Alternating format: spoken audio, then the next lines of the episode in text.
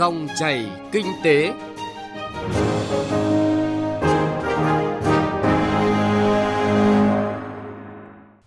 chào quý vị và các bạn.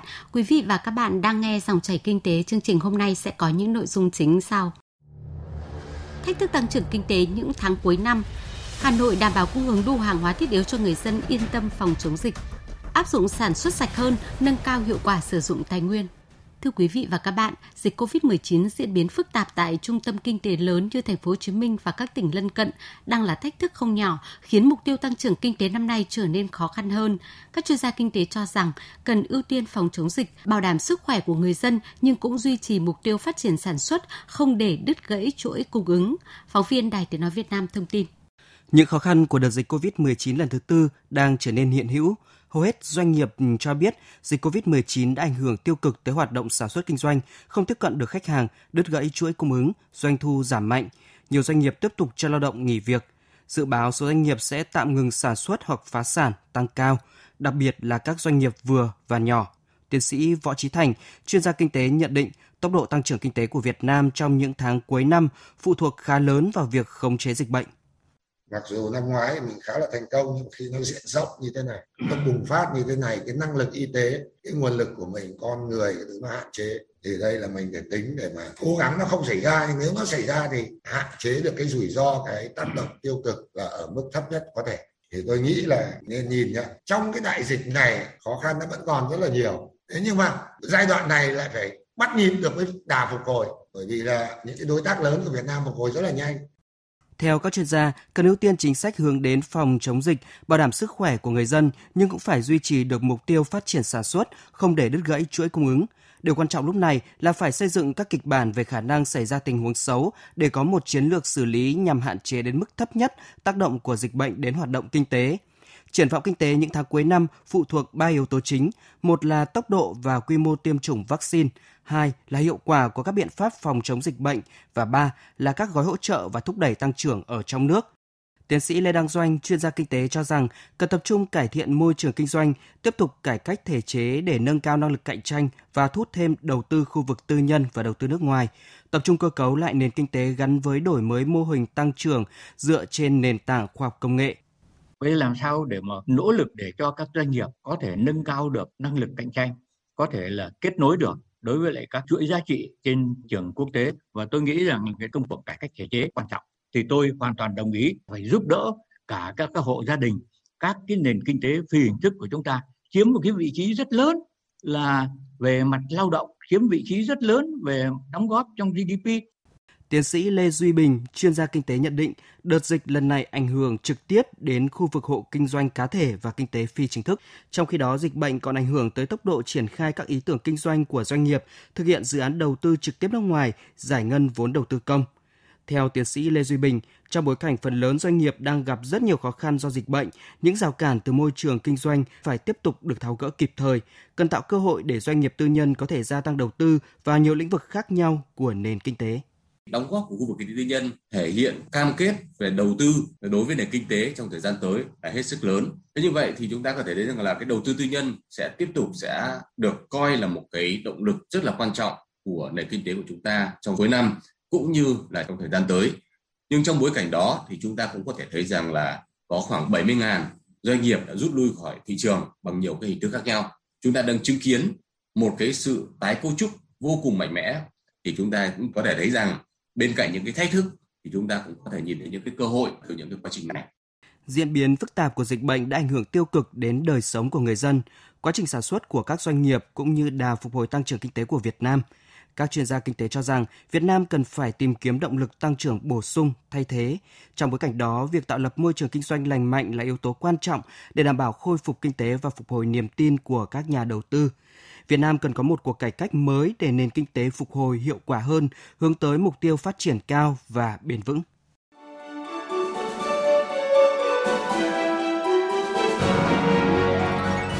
Dòng chảy kinh tế, dòng chảy cuộc sống.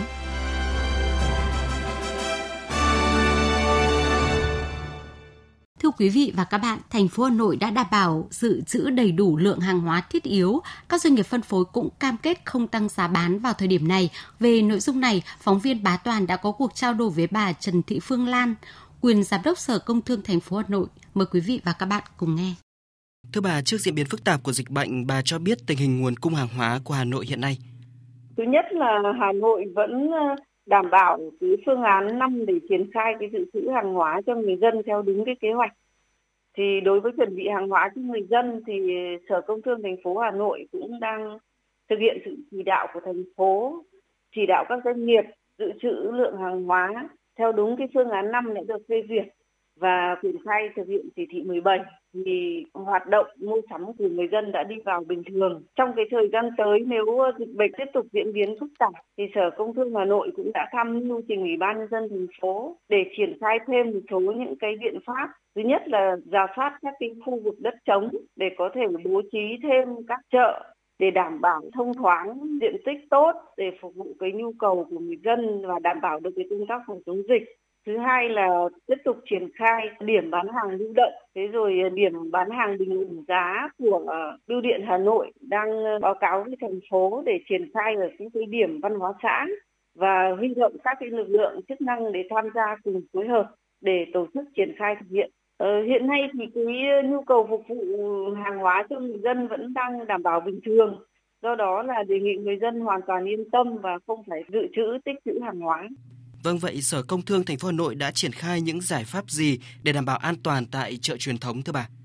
Hiện nay thì Hà Nội đang chỉ đạo các quận huyện là hướng dẫn cho các chợ là đảm bảo đúng cái công tác phòng chống dịch.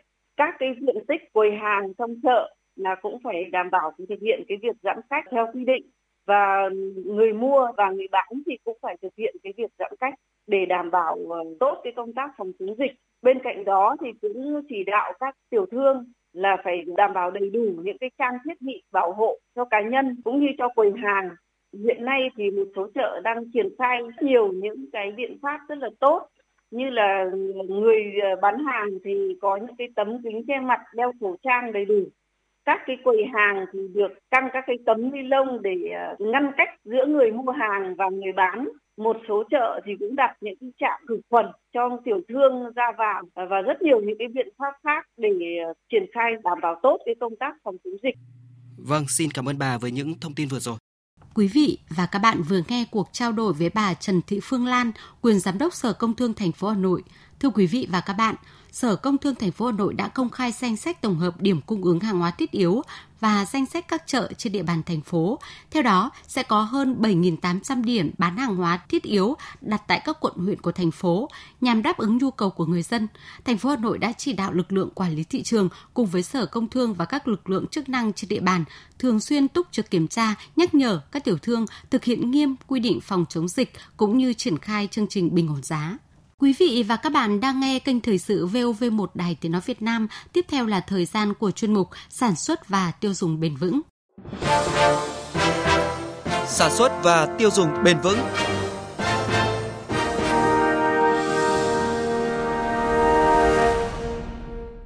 Thưa quý vị và các bạn, sản xuất sạch hơn được biết đến như một tiếp cận giảm thiểu ô nhiễm tại nguồn thông qua việc sử dụng nguyên liệu và năng lượng có hiệu quả hơn. Giảm tiêu thụ tài nguyên là biện pháp hiệu quả kinh tế hơn nhiều so với các biện pháp xử lý khác.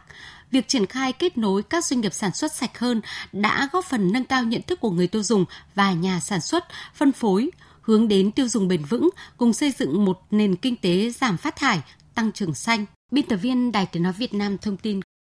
Triển khai áp dụng sản xuất sạch hơn đã giúp các doanh nghiệp nâng cao hiệu quả sử dụng nguyên nhiên vật liệu, năng lượng, cung cấp các cơ hội giảm chi phí nhờ giảm tổn thất, tăng cường tuần hoàn và tái sử dụng, nâng cao năng suất, chất lượng, góp phần cải thiện môi trường làm việc, giảm tải lượng chất thải làm ô nhiễm môi trường. Đơn cử như với ngành dệt may, với kim ngạch xuất khẩu hơn 30 tỷ đô la Mỹ mỗi năm, ngành dệt may đóng góp đáng kể vào kinh tế của cả nước. Việc cải thiện sử dụng hiệu quả tài nguyên như năng lượng, hạn chế ô nhiễm từ chất thải hóa chất, nước thải, giúp ngành phát triển bền vững, tận dụng được cơ hội từ hội nhập. Để nâng cao năng lực sản xuất và giảm thiểu chất thải, tiết kiệm tài nguyên thiên nhiên, ngành dệt may đã áp dụng các giải pháp sản xuất sạch hơn nhằm thay đổi mô hình sản xuất theo hướng bền vững và thân thiện với môi trường. Tuy nhiên hiện nay, tỷ lệ áp dụng sản xuất và tiêu dùng bền vững tại các doanh nghiệp dệt may vẫn chưa cao do vẫn còn một số hạn chế về nhận thức của doanh nghiệp. Bên cạnh đó, do nguồn lực đầu tư vào sản xuất còn thấp, nhiều doanh nghiệp vẫn duy trì hệ thống công nghệ sản xuất cũ, tiêu tốn năng lượng. Mặt khác, việc hướng dẫn kỹ thuật trong thực hiện sản xuất và tiêu dùng bền vững thường dựa trên mạng lưới các nhà tư vấn, nhưng ngay cả các chuyên gia tư vấn về sản xuất và tiêu dùng bền vững cũng thiếu về số lượng và chất lượng. Để trở thành một ngành phát triển với tốc độ tăng trưởng cao trong những năm tới, theo các chuyên gia, ngành dệt may cần đẩy mạnh thực hiện các giải pháp sản xuất sạch hơn như tăng cường triển khai thực hiện hỗ trợ tư vấn về sản xuất bền vững cho các doanh nghiệp dệt may, đồng thời cần có các chính sách khuyến khích các doanh nghiệp sử dụng công nghệ, quy trình sản xuất sạch, từng bước thực hiện các giải pháp quản lý môi trường. Ông Vũ Đức Giang, Chủ tịch Hiệp hội Dệt may Việt Nam nhận định: các doanh nghiệp của ngành dệt may Việt Nam phát triển về chương trình tiết kiệm năng lượng nguồn nước, năng lượng tái tạo, chương trình phát triển xanh hóa, phát triển bền vững và đặc biệt là chương trình phát triển năng lượng mặt trời. Chúng tôi tiếp tục triển khai các cái giải pháp trong phát triển bền vững, đó là nghe những cái kiến nghị của các hội viên để rồi chúng tôi tiếp thu, chúng tôi tổng hợp và chúng tôi kiến nghị với các cái cơ quan nhà nước, cơ quan chính phủ, bộ ngành trung ương và địa phương để tháo gỡ những cái vướng mắc cơ chế cho doanh nghiệp. Chúng tôi cũng trên cơ sở nền tảng là một tổ chức, là tổ hợp các cộng đồng doanh nghiệp, luôn luôn khích lệ tạo điều kiện để các doanh nghiệp tìm các cái giải pháp về mô hình, tìm cái giải pháp về công nghệ, tìm cái giải pháp về phát triển bền vững. Thời gian qua, không chỉ ngành dệt may mà trong nhiều ngành và lĩnh vực công nghiệp quan trọng khác, các doanh nghiệp thực hiện các biện pháp sản xuất sạch hơn, có phần mang lại lợi ích kinh tế về môi trường không chỉ cho doanh nghiệp mà còn cho toàn xã hội. Triển khai áp dụng sản xuất sạch hơn cũng giúp các doanh nghiệp nâng cao hiệu quả sử dụng tài nguyên, cung cấp các cơ hội giảm chi phí nhờ giảm tổn thất, tăng cường tuần hoàn và tái sử dụng, nâng cao năng suất chất lượng, có phần cải thiện môi trường làm việc, bảo đảm an sinh xã hội, đẩy mạnh hội nhập kinh tế quốc tế. Đặc biệt trong bối cảnh dịch bệnh COVID-19, phát triển bền vững hay sản xuất sạch hơn cũng trở thành xu hướng giúp doanh nghiệp tìm kiếm giải pháp để phục hồi. Ông Vũ Tiến Lộc, Chủ tịch Phòng Thương mại và Công nghiệp Việt Nam cho rằng, thế giới sau đại dịch là thế giới của tái cấu trúc nền kinh tế. Tái cấu trúc mỗi doanh nghiệp để hướng đến những giá trị phát triển bền vững. Bài toán cho mỗi doanh nghiệp giờ đây là cân bằng lợi ích kinh tế với phát triển xã hội và bảo vệ môi trường. Cộng đồng doanh nghiệp nhận thức rõ hơn cái yêu cầu về tăng cường khả năng chống chịu và cái định hướng phát triển bền vững của mình. Các doanh nghiệp trong những năm qua đã âm thầm định hướng cái mô hình kinh doanh và chiến lược của mình theo hướng phát triển bền vững. Thì trong bối cảnh đại dịch họ trụ vững khá tốt, thậm chí họ có cơ hội để phát triển. Còn những doanh nghiệp mà chưa thực sự chú trọng đến một cái mô hình phát triển bền vững như vậy thì mỗi khi có những biến động của thị trường thì lập tức rơi vào cái hoàn cảnh khó khăn. Cái thực tiễn là một cái bài học rất quý giá cho các doanh nghiệp Việt Nam trong việc định hình lại cái tương lai của mình, định hình lại cái chiến lược và mô hình kinh doanh hướng tới một cái hướng là phải phát triển bền vững. Điều này không phải chỉ là dành cho các doanh nghiệp lớn, mà điều đó phải trở thành cái tâm thế của các doanh nghiệp vừa và nhỏ và siêu nhỏ nếu chúng ta muốn đi dài trên cái con đường kinh doanh của mình. Để triển khai tốt hơn hiệu quả tài nguyên và sản xuất sạch hơn trong doanh nghiệp, theo các chuyên gia, nhà nước cần có các chính sách hỗ trợ khuyến khích doanh nghiệp áp dụng, cùng với đó là việc đẩy mạnh công tác truyền thông nhằm nâng cao nhận thức, xây dựng năng lực sản xuất sạch hơn cho doanh nghiệp, thúc đẩy triển khai các sáng kiến về bảo vệ môi trường, xây dựng đội ngũ tư vấn đủ năng lực, kỹ năng để tư vấn cho doanh nghiệp, tổ chức thường xuyên các chương trình đào tạo, tập huấn cho doanh nghiệp trong việc áp dụng sản xuất sạch hơn, cũng như kết nối mạng lưới, chia sẻ thông tin về sản xuất sạch hơn cho doanh nghiệp. Qua cách thức này, các doanh nghiệp có thể lựa chọn được giải pháp an toàn trong kinh doanh, giảm thiểu được những rủi ro và hướng đến nâng cao hiệu quả sử dụng tài nguyên. Tới đây thì thời gian của dòng chảy kinh tế cũng đã hết. Chương trình do biên tập viên Bá Toàn và nhóm phóng viên kinh tế thực hiện. Cảm ơn quý vị và các bạn đã quan tâm theo dõi. Xin chào và hẹn gặp lại.